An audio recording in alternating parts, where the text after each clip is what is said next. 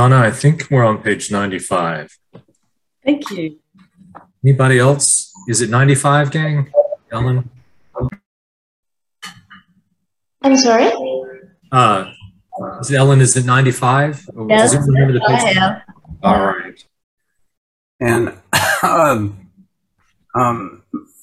I'm sorry, I forgot how to pronounce your name. Malene? Malene? You don't have the book yet, right? No, I don't have it. Okay, I will share. Thank you very much.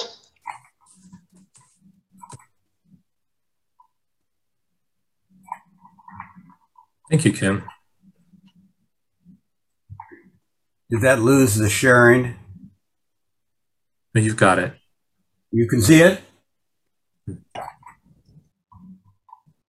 Yes. Milena, we go in alphabetical order, and so you would be after Kim if you wanted to read, but you don't have to. It'd be great. I'll just listen. Thank you very much. Okay. Let's roll. Okay, I think Donna is first. It's been a while. So what's practice? What is practice, Donna? We're going to find out. Oh, okay. What is practice? If you love the sacred and despise the ordinary, you are still holding in the ocean of delusion. Excuse me, still bobbing in the ocean of delusion. Zen master Rinzai. Sometimes people say Zen practice doesn't work. Well, of course it doesn't work. The only thing that works is us. Our practice is ourself. Practice is about awareness, and awareness is just our own selves. It's not something, some formula that you can learn from a book and then do it. It's not a form of calisthenics. Practice is the act of placing our awareness on what is occurring in this moment as best we can. It is the act of attention to this moment. Is the act of being as honest as we can and noticing what is really going on with us in this moment. Noticing that we may not like what's going on and noticing our thoughts and impulses about what we would prefer to be going on. Finally, practice is experiencing what all of this is in our body, our being, and resting in that. Practice is doing this over and over, thousands and thousands of times, until it just wears out. We are the joy, love, and compassion of this moment, regardless of what it may look like on the outside.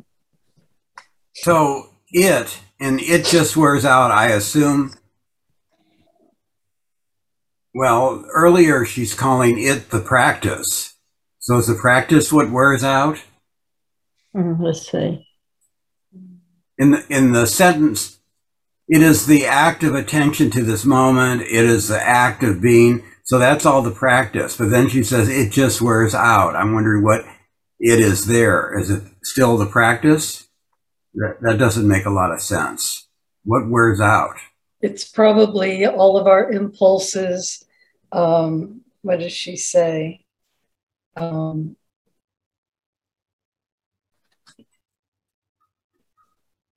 We continue to go on. We notice what's going on, noticing our thoughts and impulses, what we would prefer to be going on. That's probably what firms up, I would guess. That makes sense. Thank you. Yeah. Practice is that which enables us to live a life that makes some sense and is harmonious. I don't mean it's something sugary sweet. It's not. But it promotes the welfare of ourselves and other people. When we practice, we pay attention. The more we practice, the greater our understanding is, not just of ourselves, but of how life works and how things more or less go. When we have that, we tend to have a life that's more satisfactory, feels better to us. We like, basically, to make sense. The act of sitting is part of the practice. It might seem very boring, very ordinary, but the ordinary is just a manifestation of the sacred. They're not different. They're absolutely the same thing. Whether you're working on your car engine, going for a walk with a friend, or taking piano lessons, each of these things done with awareness is both ordinary and sacred. When you can feel this duality of the everyday and the sacred without twisting your mind around it, you'll begin to feel a joy that embraces both happiness and unhappiness. Our life seems to consist with a string of moments. I get up in the morning and the moments just stick off as I go through the day. And usually we... Wait. Just a second, Nancy. Oh, yeah. Who's saying, Malene, the page isn't changing for you? No, the page isn't changing. What? The page is not changing. Oh, but you can see it, but it's not, isn't that funny? Just a second. Let me fix that. I moved it from one screen to the other, and then it didn't behave right.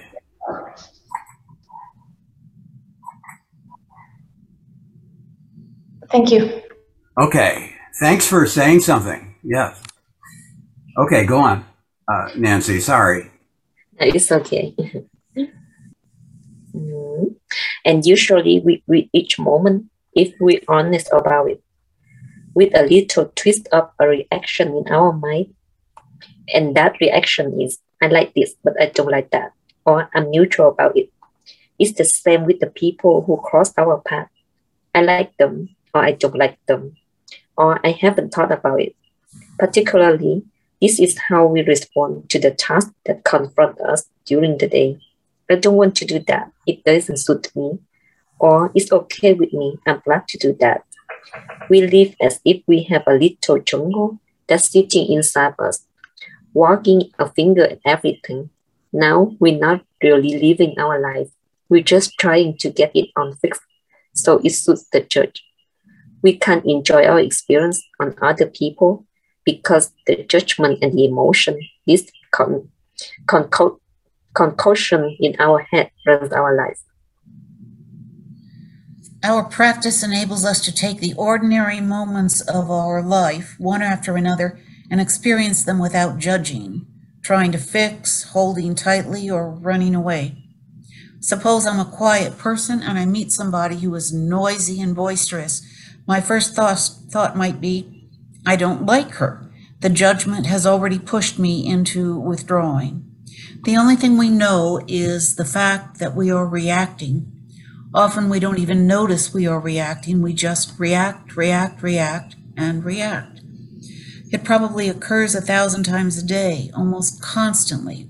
For most of us, the only time we become aware of our reactions at all is when they get stronger. When we get strongly criticized by someone, or we fail in a test, or we've looked forward to going somewhere and find that we can't go because we're ill. I just went through that last one. These are These are the times when we become aware of our constant judging and have a good chance to look at it. If you're sitting meditation every day, you have an opportunity to see how your mind works. I have hiccups. I'm not going to read. And Glenn, you're up. No, I think it's Gail. I think Gail's on. Oh, I'm sorry. I just don't want Glenn to get missed again. He did get missed. I noticed that. Oh, I guess it was my fault. Sorry, Glenn. Sorry, Gail. We're in rare form tonight. Do we like or not like this? How's this going? Effective practice. As you continue your practice, you begin to see those thoughts in a more dispassionate form, which means you label them. It's painful and sometimes kind of dull to do that, but something begins to be learned. For example, I can hardly ever meet anyone without forming a judgment.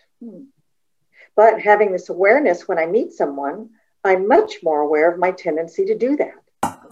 Awareness makes a difference after a while, and you can begin to soften up a little bit as a person. You're not so quick to put a label or a judgment on just anybody. That's effective practice. Effective practice has two parts. The first is daily sitting.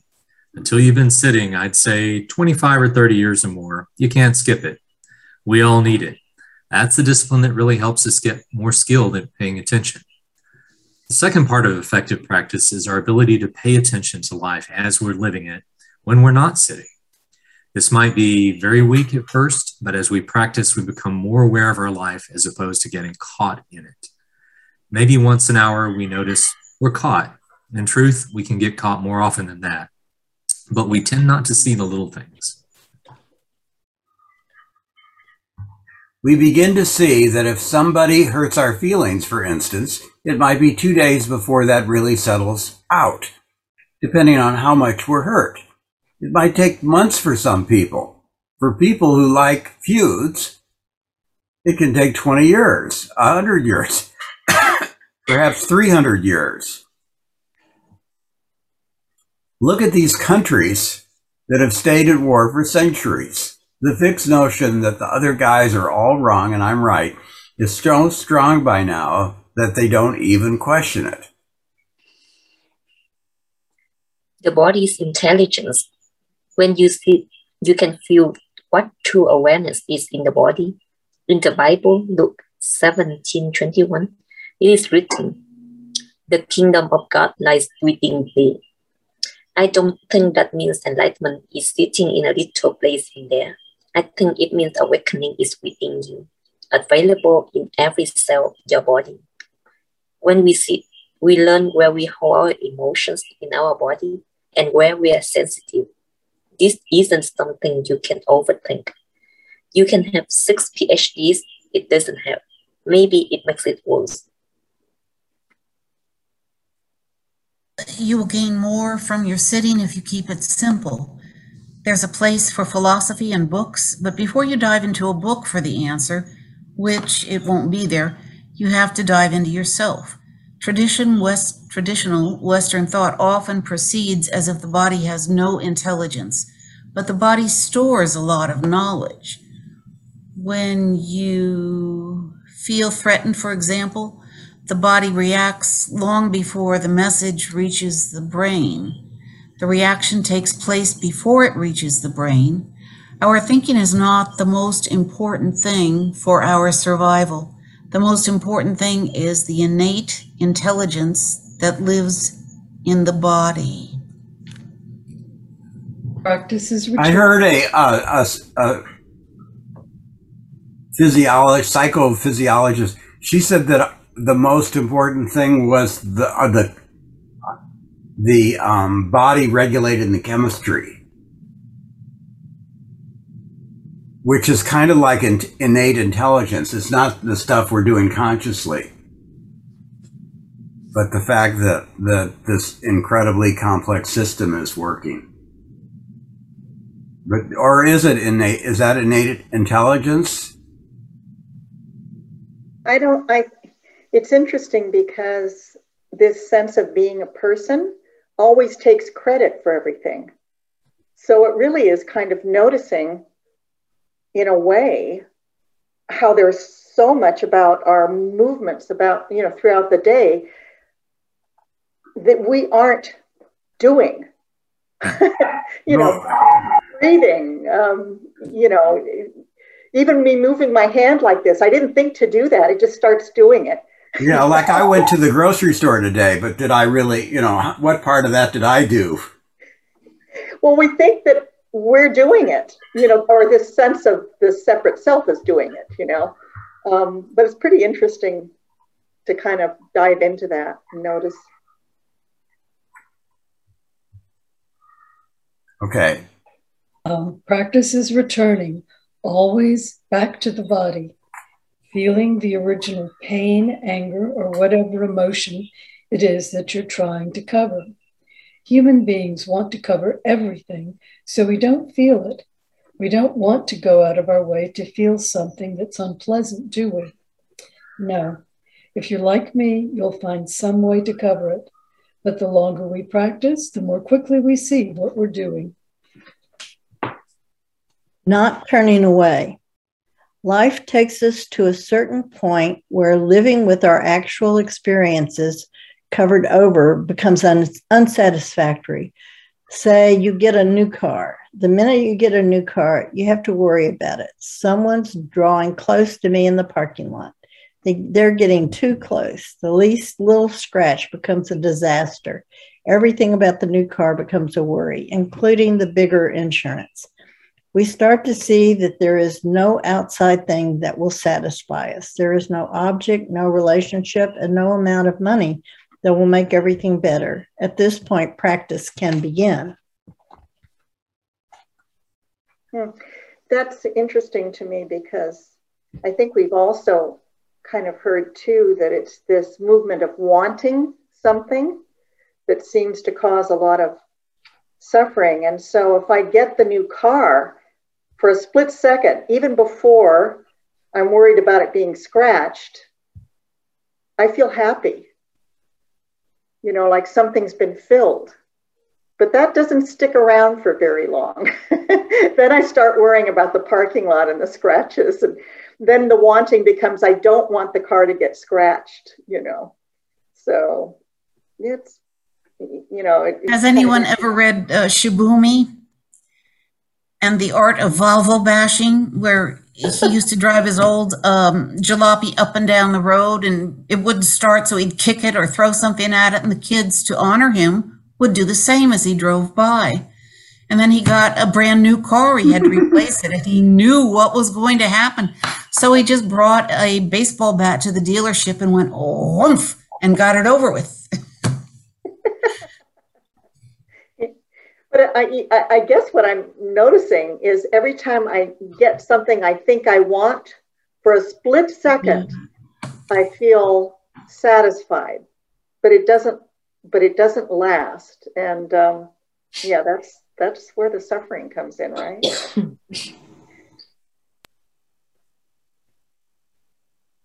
Oh, was it my turn to read, or?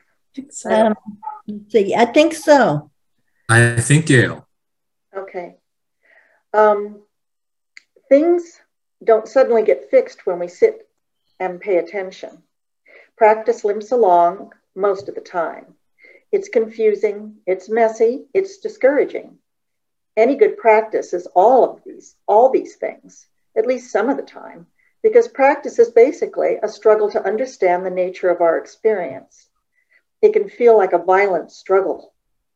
It's by no means an easy, peaceful trip.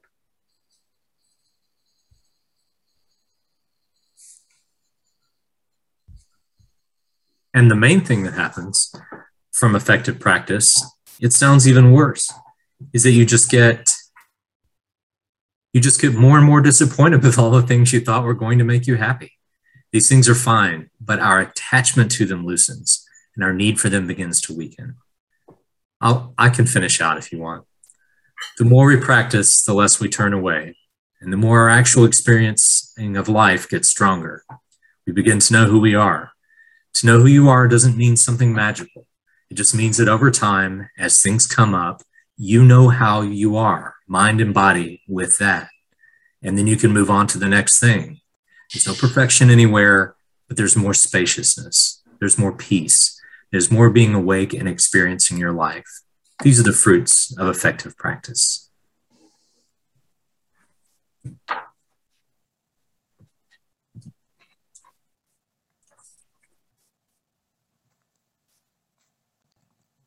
What we hold in the body. Lift your arm straight out in front of you. Make it as tight as you can. Contract every muscle. Now let go of all the tension you can. Oh, without letting your arm fall. Let go of everything but the functional tension your arm needs to stay up. Take 3 slow breaths, inhaling and exhaling, then let it down. Pause for a moment. Try the other side. Now contract your face, close your eyes, and make your face as tight as can be. Imagine you worry, upset, or angry. Now, without altering the basic outlines of your face, begin to feel the same way you did when you relaxed your arm. Keep your face the same, strung up, but let on the extraneous tension out. Notice when you let it on go. Can you hear the sounds outside more clearly? Can you take it in more? It's very rare for our body to hold only the tension it needs to keep functioning. See if you can observe your body during the day. If you have a minute between tasks, take a look and see what tension you're holding. Most of the time we're doing what we're doing and we've added tension. It may be almost imperceptible or it may be very, very noticeable. Of course, we need to have enough tension to do whatever we're doing. If we're holding a cup of coffee, there has to be some tension to hold the cup up or the coffee will spill. If you're sitting up, you need some functional tension or you will fall over. The only time the body is really freed from that kind of tension is when you're flat on your back. An extra space. Life is a very simple matter. We're just doing what we're doing, but we add extra tension all the time. If you stop and feel your face, you'll notice it's usually a little bit tight. We don't need that tension. We have a face. We don't need to have an extra face. A Rinzai Zen master once said, add no head above your own. We're hardly ever operating with just a functional level of tension. Even if you don't know what your automatic habits are, you probably know how they feel. Our unconscious habits and reactions make us rigid. Our bodies get tight. We may even get sick. Just wanted to comment that have you ever had somebody just tell you to relax? Let's say you're, I don't know, with your Zen teacher or with a therapist or with a good friend or somebody just, or maybe your yoga teacher, and all of a sudden they'll tell you to relax and you didn't even realize that you weren't relaxed until they say relax. And then you'll go, oh, I had my shoulders up. Oh, mm-hmm. You know, it's pretty interesting how we just carry that unconsciously. Anyway, functioning is what Zen practice is all about. Our practice is to function according to the demands of life, not according to our personal agenda for what we think life should be. I want this. I'm nervous about this. Maybe that meeting won't go right. Maybe they won't like me. Every time you have a thought like that, tension builds up in your body. A thought, poof, tension, up, up, up. Nobody who is human is entirely free of it. But as the need for life to be a certain way eventually leaves us, the tension slowly releases and we are more and more free. The more our practice matures, the more the body is free of anything but functional tension. It has taken me decades for my body to be naturally relaxed most of the time. Get back to the body. The thoughts are repetitive. They just go round and round and round. You aren't going to lose a thing if you just let them be for a moment. They'll all be back. Transforming pain. Our difficulties are so important in our life. They remind us to pay attention. When something hits our life hard, it goes through our body like a jolt. We feel some discomfort. Our true experience is in there, but it's mixed up with our opinions, judgments, and worries concerning how it should be. Someone who was new to sitting practice once complained to me, "This practice is not making me feel good." If you need something to make you feel good, practice is not much help.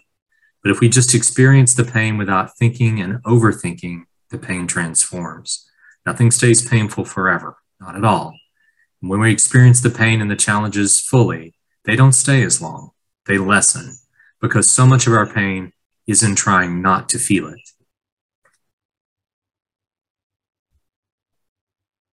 When we experience the pain without thinking, judging, or hiding, then it begins to slowly fade.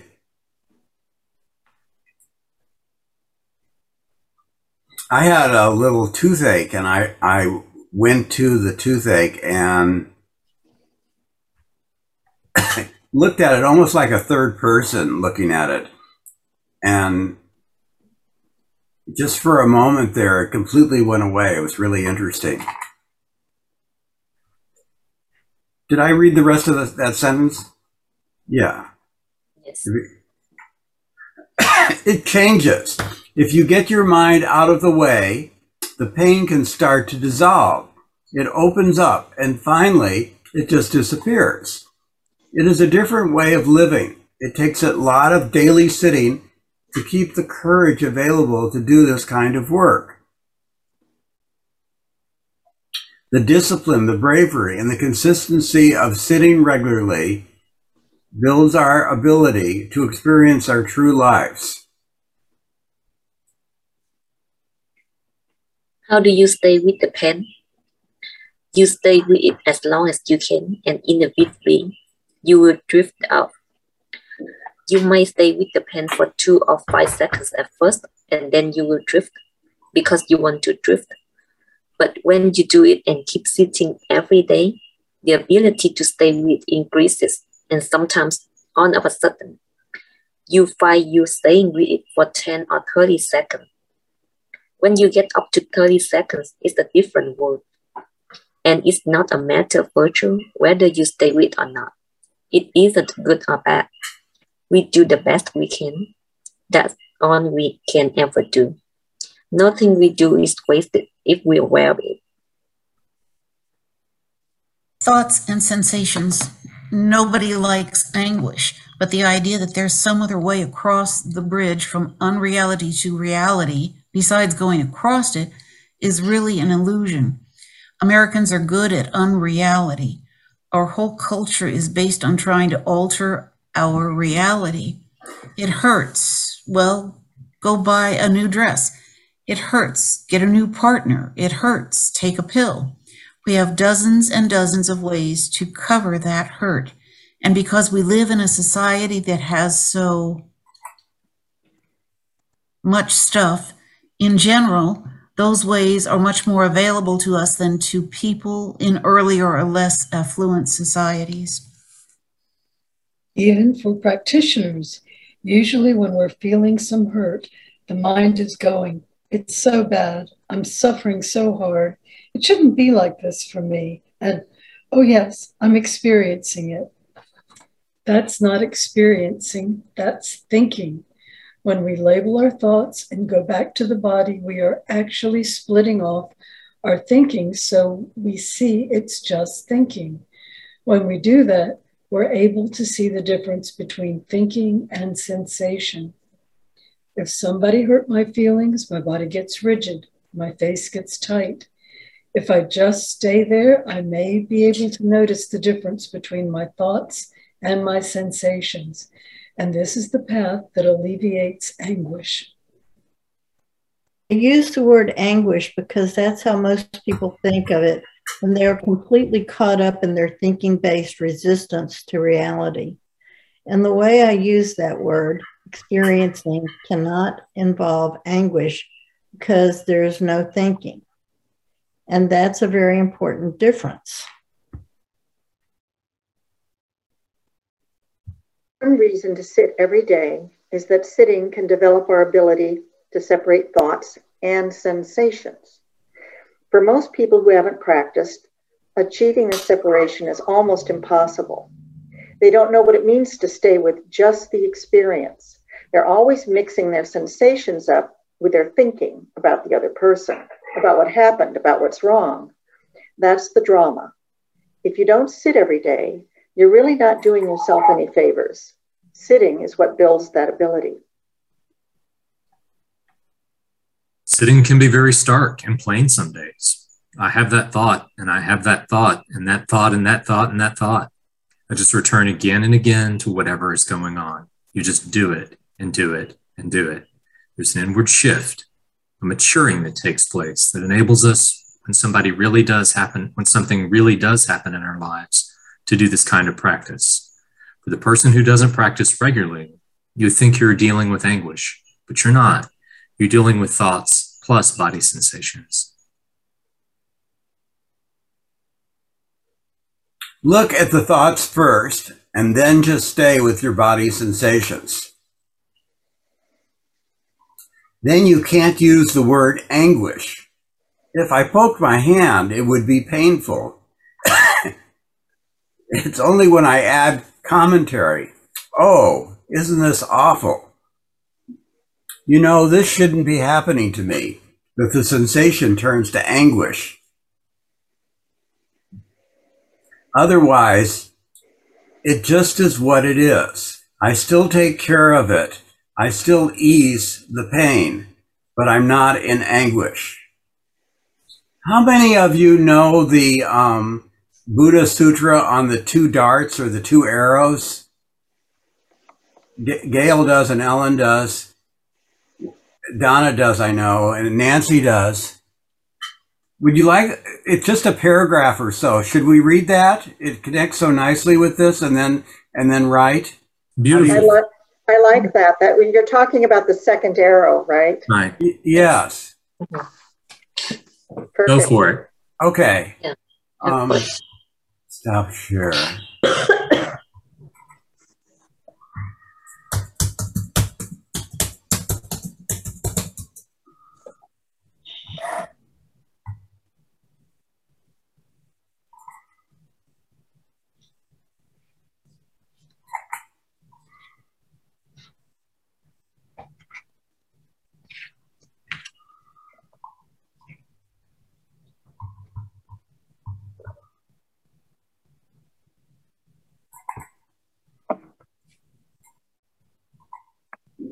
Darn, now I'm, oops, here we go. Screen share.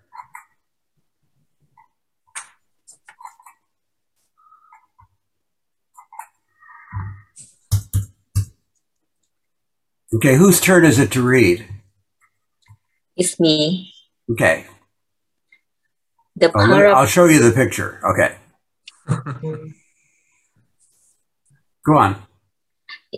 The parable of the second arrow is a well-known Buddhist story about dealing with suffering more skillfully.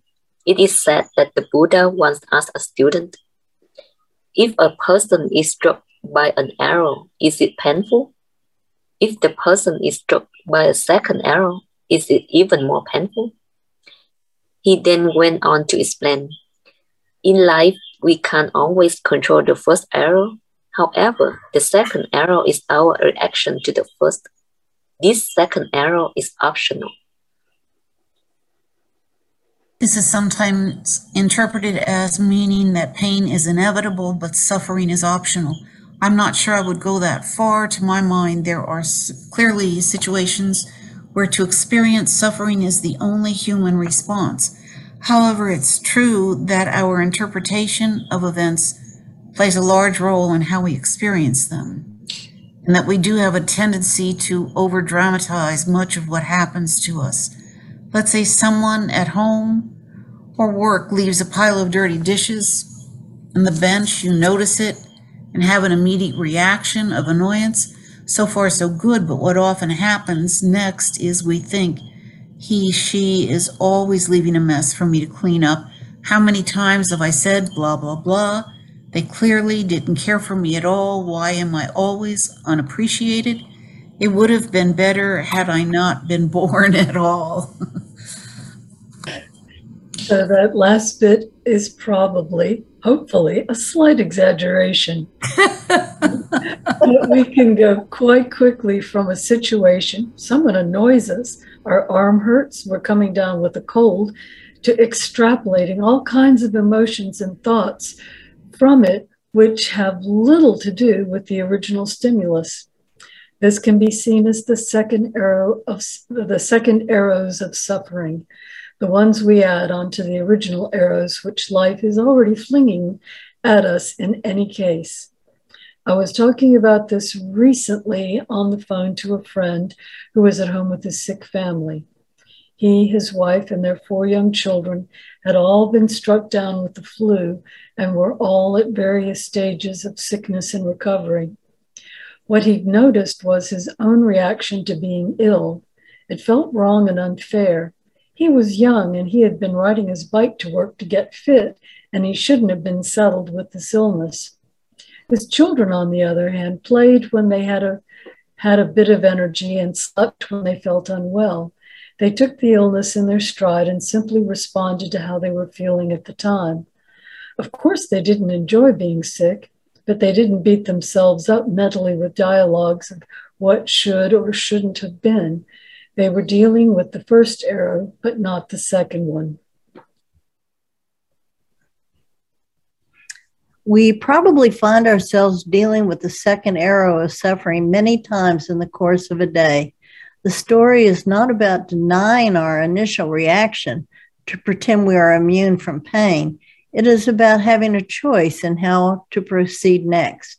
Over time, having an awareness of this choice, and refraining from flinging endless second arrows at ourselves, we can help to liberate us from much unnecessary suffering. That's nice. That's not really, you know, other than the first part, what Buddha said, but still, I think it says it well. Mm-hmm. Should we right now, Glenn?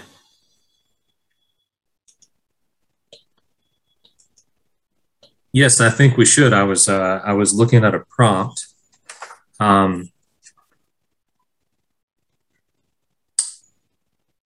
I think not turning away is almost the same prompt that we've kind of worked on twice already. Anybody have a suggestion? I think it's a big one. You like that one? About the two arrows. Yeah, the second arrow. The second arrow. The second arrow. All right. I'm going to bow out. It's been nice seeing everybody. Okay. How's your, wait. Before you leave, how's your hiccups? Oh, the hiccups went away. Oh, okay. Okay, good night. And how's the Anālayo? Yeah.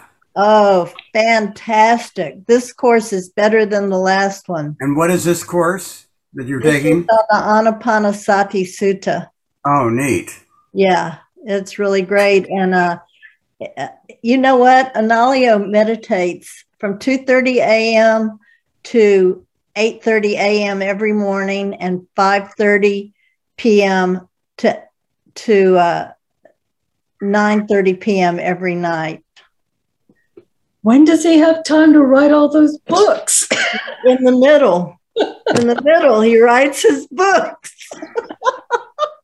That's amazing. Yeah. That's amazing. It is. And are you going to be at noon tomorrow? Are you coming to that? It is noon tomorrow. No, Wednesday, I mean. Oh, yes. Wednesday, I will do that. Okay.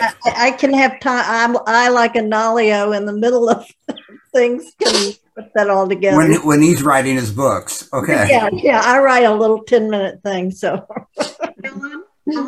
Anālayo is the teacher. It's, yeah. How do you spell that? ANALAYO. Is this the one that's being done up at Barry on breathing? Yes. Mindfulness of breathing. Right. I've got a friend, Shokuchi, who's in there. Oh, really? Cool. Yeah. What's her name? I'll look for her. Deirdre Shokuchi-Kerrigan. Okay, I'll look for her name. All right. Good to see you. All right. Let's ride until maybe... How about 8:05? Good. See y'all at 8:05. Thank you. I didn't get much on paper on this one. It's too big. Too sharp.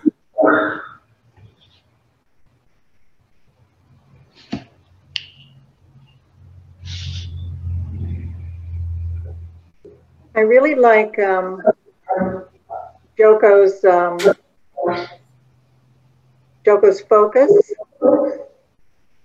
on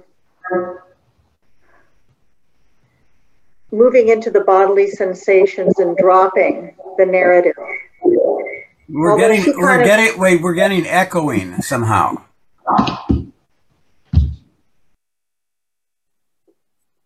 Is that better? Why don't you try now? Yeah. Okay. I just said that I really appreciate Joko's practice of moving into bodily sensations and dropping the narrative. You know, maybe starting with a narrative and noticing what you're thinking and then dropping it and moving into your bodily sensations. It's been a very interesting practice, you know, for me. And it just occurred to me that what she's really doing is she's asking us to, how can you say, turn back towards our own, our awareness. You know, instead of getting lost or merged in thinking, to actually turn toward this conscious awareness, this, whatever this is, you know, that notices, and trust in that, you know, as opposed to the story. So I like that. And the other thing. So could you, wait, before you go on, could you say a little more about what are you aware of? Well, awareness is aware of everything, everything. But we tend to get, what do you call it? Magnetized by the thoughts and then the emotions that come out of it. But it's interesting that if you take away the thoughts, then the emotions have a life. The emotions have a life in you. And you can notice them, and then they move off like energy. Do you know what I mean? So it's our thought processes that are keeping it going. And it's like our consciousness gets caught up with the thought process. And I love how she's asking us to know, go into the body. I mean, are you crying? Is your face tight? Is your throat constricted? And that's where you begin to notice that it's, that this is energy that's moving. You know, that needs to be, you know, needs to be felt. And, you know, one thing I wrote about just briefly, and this is in sort of inspired by what you read, you know, by The Second Arrow. And, you know, they're talking about a guy who's sick and his family and the kids take it differently. But I was also thinking about some really deep things that happen to people, like the loss of a loved one, like grief. And how you need to feel the grief. But the second arrow, man, that second arrow can really come in. We've had some family members and close friends who lost their lives this year. And watching how everyone around is handling it, especially if you lose a child, for instance, you have to feel the grief. You're not going to be able to get away from the body, from the feelings of grief. But the second arrow is, this shouldn't have happened. It's all my fault, or it's all somebody else's fault, or I can't handle this, or this is going to kill me, or it's going to go on forever. These are all second arrows, you know? And I really appreciate that the Buddha is not saying that we don't feel strong emotion, but that we're not adding unnecessary suffering on top of it, which ramps it up and keeps you stuck in it, you know, with no real healing. So I don't know, those are the two things I kind of wrote about a little bit here. It's a really deep practice, especially if you really have something happening in your life or in your family or with your friends that's really painful. When we showed, I'm not sure, maybe it was when we showed the movie, but some people who were psychotherapists really objected to Joko Beck. Because what it seems to me and to people who aren't psychotherapists, that she's almost suggesting a substitute for psychotherapy. I don't know. I think psychotherapy and Buddhism kind of can, I mean, they come together in a lot of different ways. I mean, if you could really do this, would you need psychotherapy? Oh, no. I'm saying that psychotherapy could be a part of the healing process. You know, sometimes we just need to talk about things. But I have noticed that the second arrow, and I'll talk about my own life when I lost my sister, you know, the grief was huge. But then all the thoughts about, I could have done something, that's where you may need some help to release those thoughts. Maybe it's not that easy to release them, and maybe that's where psychotherapy comes in. Do you see? So I'm just saying the process of, how can you say it? Not being so attached to the story allows the real healing to happen. It's easier said than done.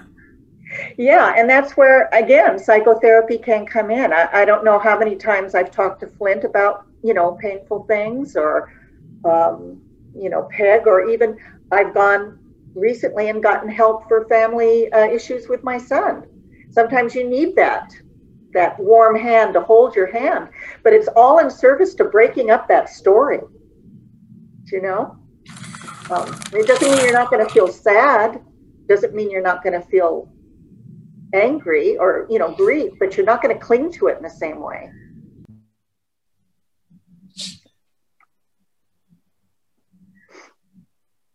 Who else has a second arrow? I have a lot. You have any arrows, Nancy? I have a lot. Nancy. My thoughts always jump in when the first arrows come.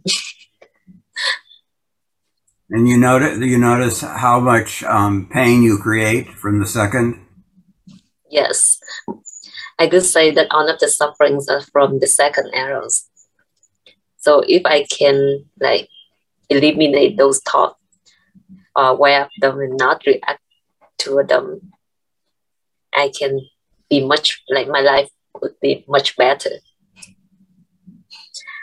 Most of the time, like, I regret after I said something. Mm-hmm.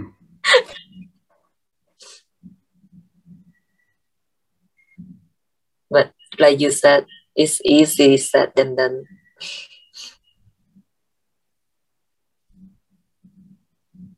So, like Donna looks like she wants to say something. Well, are you finished, Nancy? Oh no, I just said as a conclusion, I just need to sleep more. It's true. I think that sitting in is what allows us to get a little bit of space when that first arrow comes in, and we can see, like Gail said, that story is starting to evolve.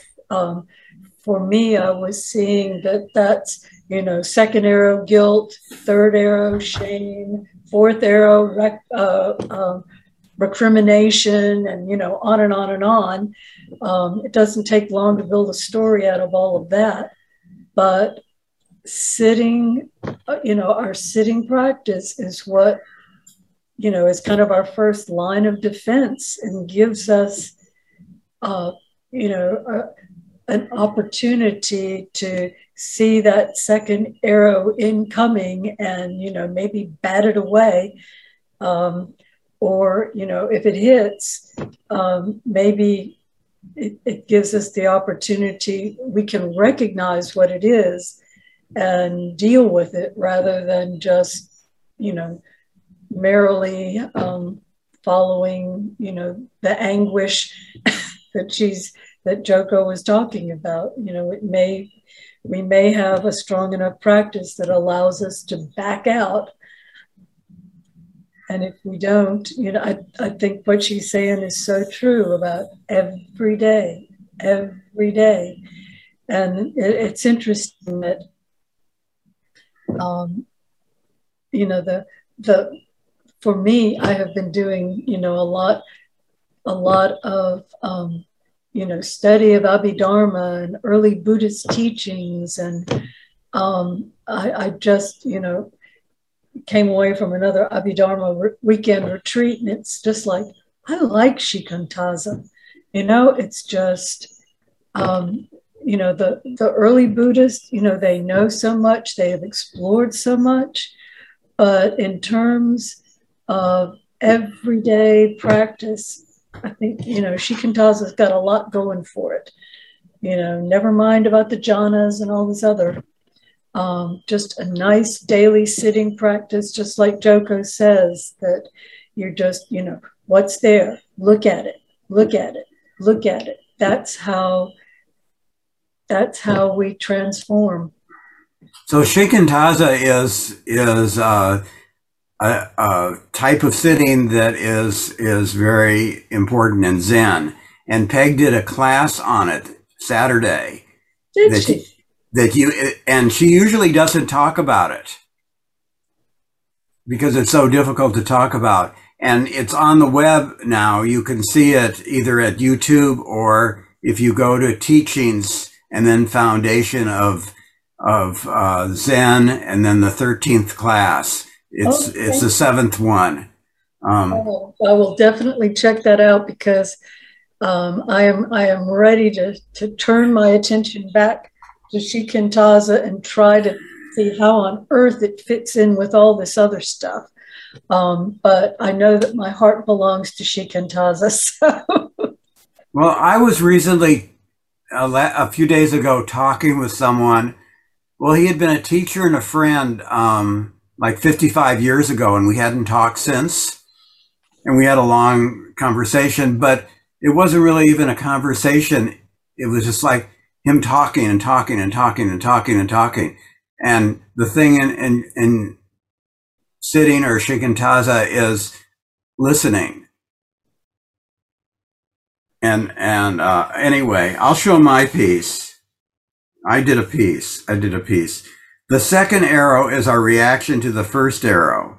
Though the injury from the first can be severe, the pain from the second may stick us for the rest of our lives. How we separate the two is sometimes so difficult. Like when someone tells me I'm a frog or a wolf or whatever, why can't I just smile? And then I did a drawing.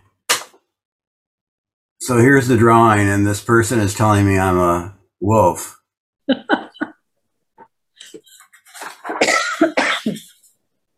Donna, do you have you seen Guo Go's book? Oh yeah. So, yeah, Peg got a lot. I think this has really been, Peg's very influenced by this right now, and she's gotten a lot of inspiration from it. I took the little course, went with it from him, and it was absolutely worth it.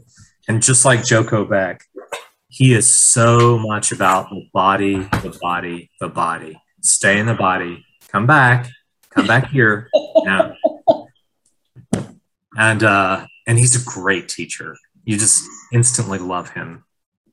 This idea of the body, not that I've caught on entirely or at all, but it was so new to me when I first heard about it. Even I remember at Austin Zen Center, I was sitting and all of a sudden I realized that my body was also there sitting. And I remember where I was sitting when I realized that my body was there sitting, and it wasn't just my mind that was sitting. How about someone else?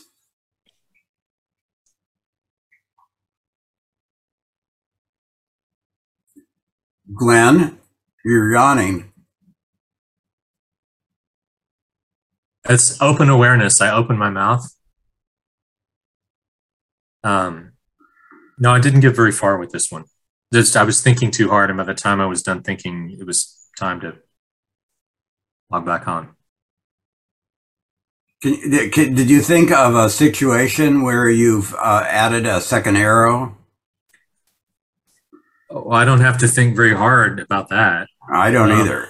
I think where I see it the most in myself and others is breakups and divorces, where it's where there's a lot of pain, or job terminations, where we don't really have any cultural resources to say, you know, you're allowed to just grieve, you're allowed to just feel pain, and especially men feel pain and sit in pain and let the pain be there and let it metabolize.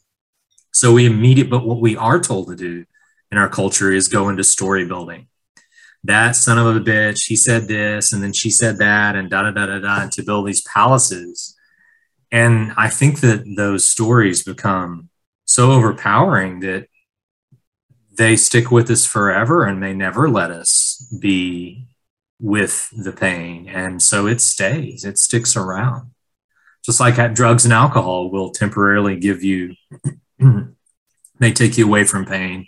But what they don't do is allow you to metabolize it, to allow that energy, like Gail was saying, incredibly beautiful talk, Gail, to let it flow out. And so we use these stories about particularly blame. Crimination is the word that Donna used, is perfect.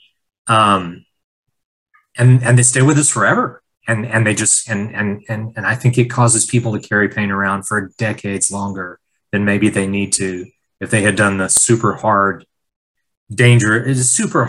painful work of just sitting with the pain of these events and letting them be painful. But I didn't have a chance to sort of get that out into a written down. But yeah, I did. I thought of the types of events around which we're most likely to build stories, and I see that a lot in those two, in myself and my contemporaries. Yeah, I really like, Glenn, the way you pointed out that the stories, and they have an emotional charge to them, you know, but they're usually angry or irritated or annoyed, but what they're really doing is hiding deeper contracted hurts inside the body, like grief or shame or, you know, all kinds of things, you know. It's sort of like, I'd rather be mad than feel this really deep sorrow. Yeah. Honestly. Yeah.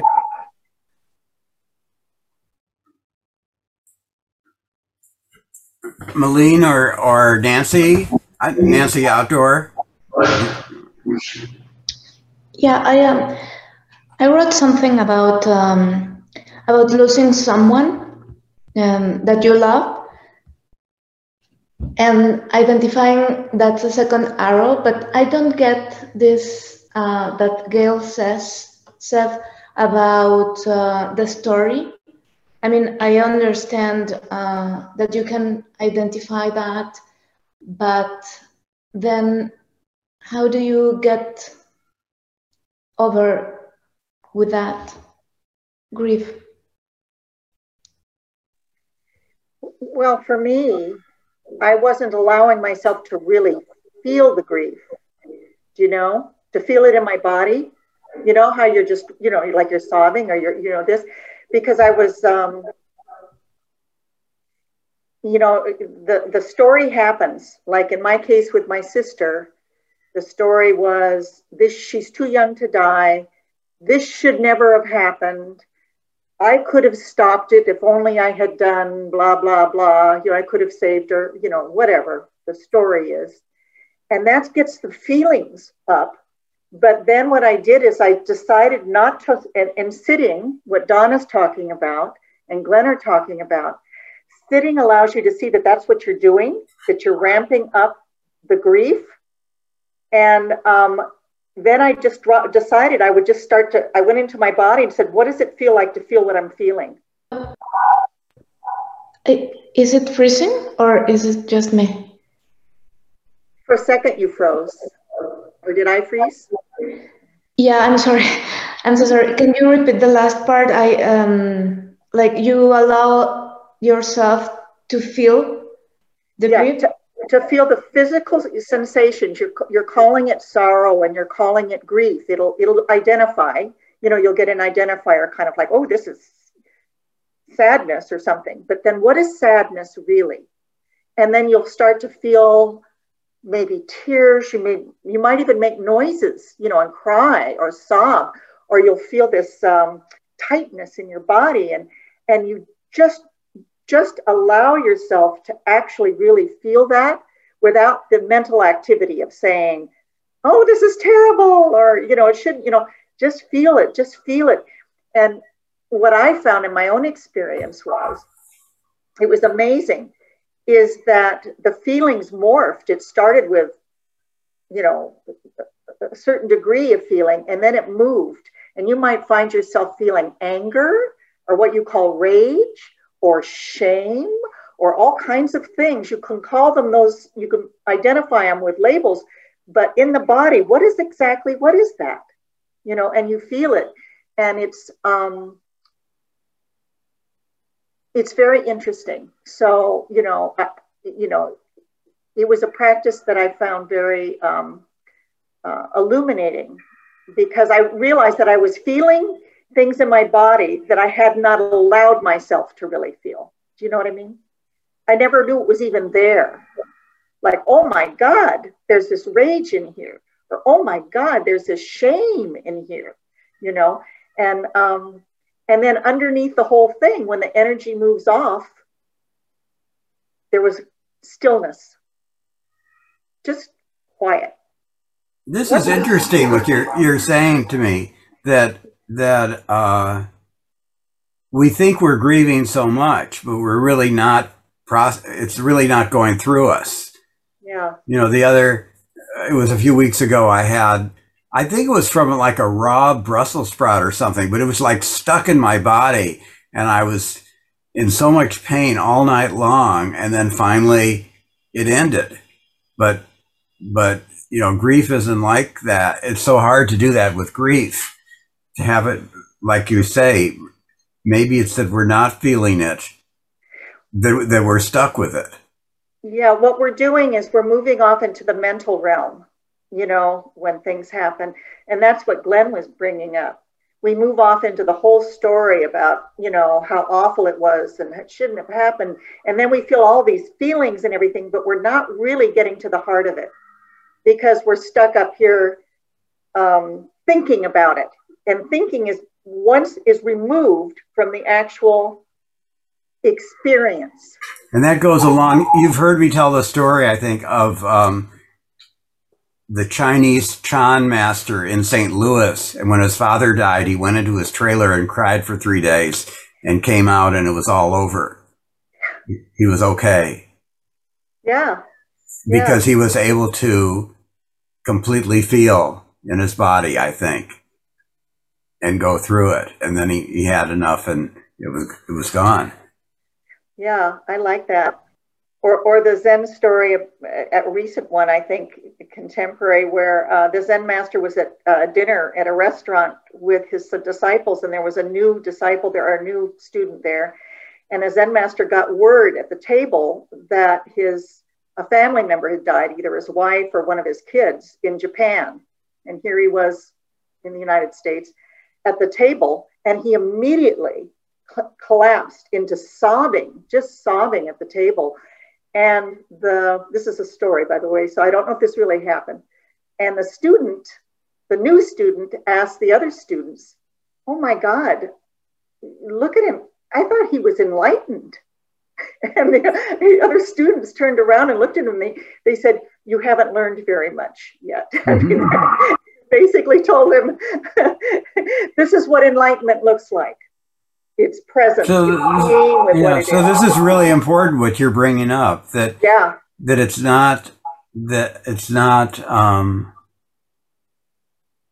And then how do you relate this to the second arrow? Me? The second arrow is the unnecessary thinking about it, right? Rather than actually processing, maybe. Rather than actually feeling the energetic movement of the emotions. Yeah, Malene, what do you think? I mean, it sounds interesting. The thing is how you can take it for your own life, you know, and because I can relate also this idea about no attachments, but when you love someone, for example, my mother, and how can you deal with that?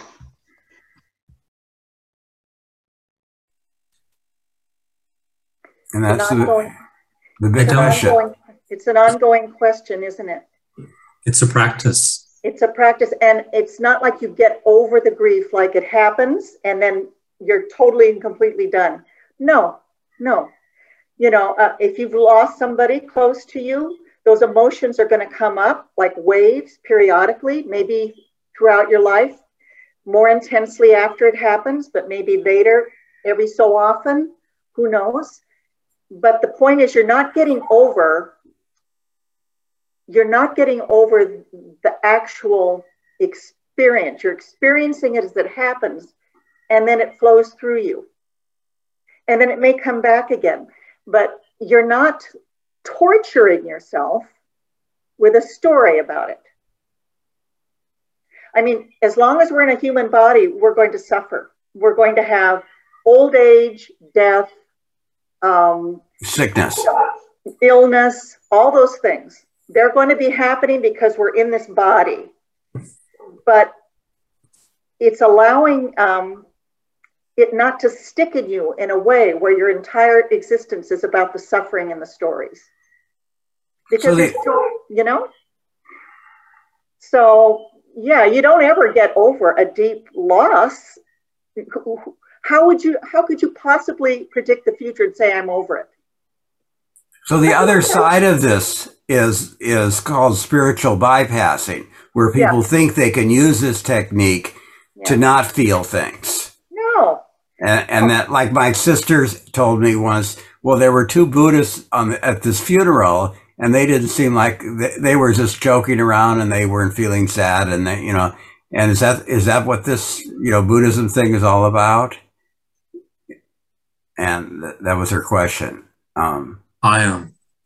Elena, I heard you say something. I'm glad Gail's on the call. I heard you say something about no attachments, and I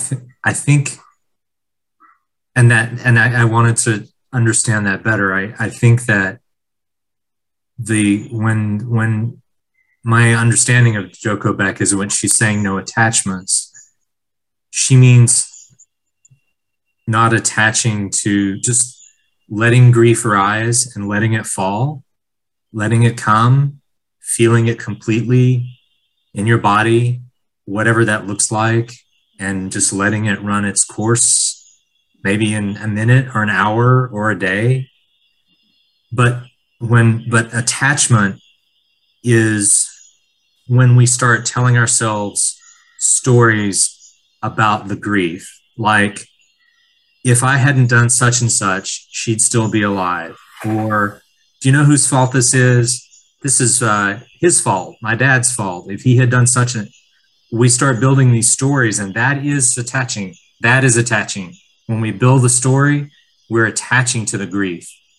And then it stops. It's like it's on a fishhook. It can't escape, and we won't let it escape because we have this story. We've got it, these hooks in it that we created. So the no attachment is not letting go of the loved one. It's not that we're not going to have grief. I lost both my parents recently, and there's always going to be grief. It's always there. My practice is just let it come and let it go, and not grab a hold of it and start negotiating or telling stories about it or blaming me or them or the hospital or anything like that. Just let it rise and let it fall. It'll always be there. Mm-hmm. I think that's where Joko's going in this chapter. Yeah, that's my understanding of attachment. It's attaching to a story line about what's happened. And there are as many stories as there are billions of people on the planet. You know, I even experienced the death of my sister differently than my mother or my father, and everybody's going to have a different, you know, perspective on that.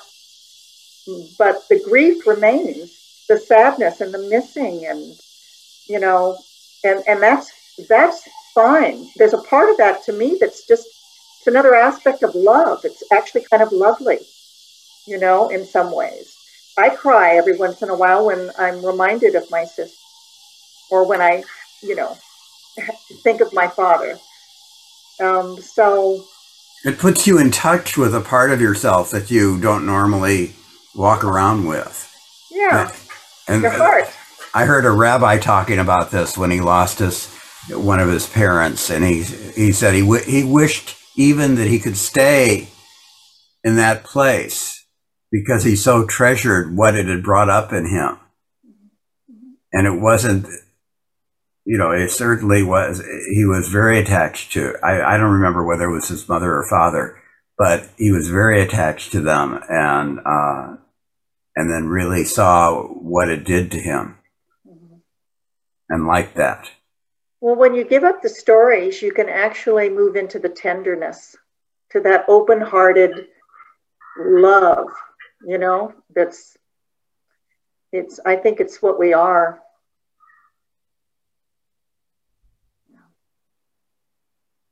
So this is the practice. Nancy, outdoors.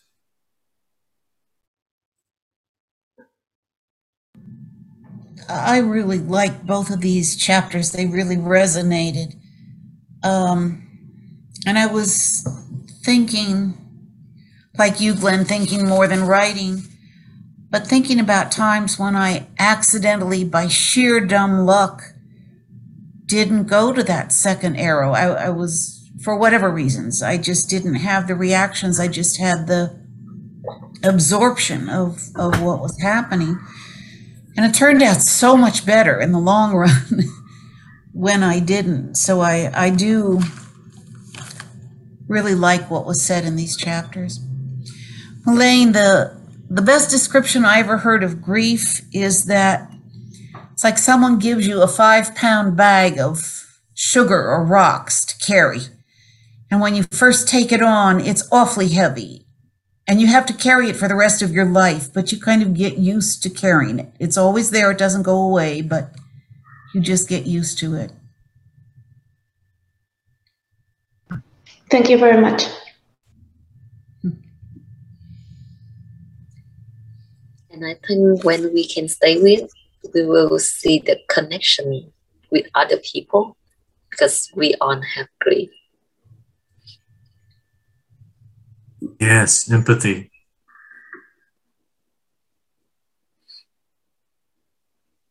Well, are we done for the evening? Well, I have a lot to think about now. I think I'm going to go meditate, really. Oh, good. Thank you all so much for sharing your practice. That was a beautiful, beautiful Monday night. I don't know a better way to spend a Monday night than this. We'll see you next week. Thank you for sharing. Same time, same place. Thank you. Thank you very much.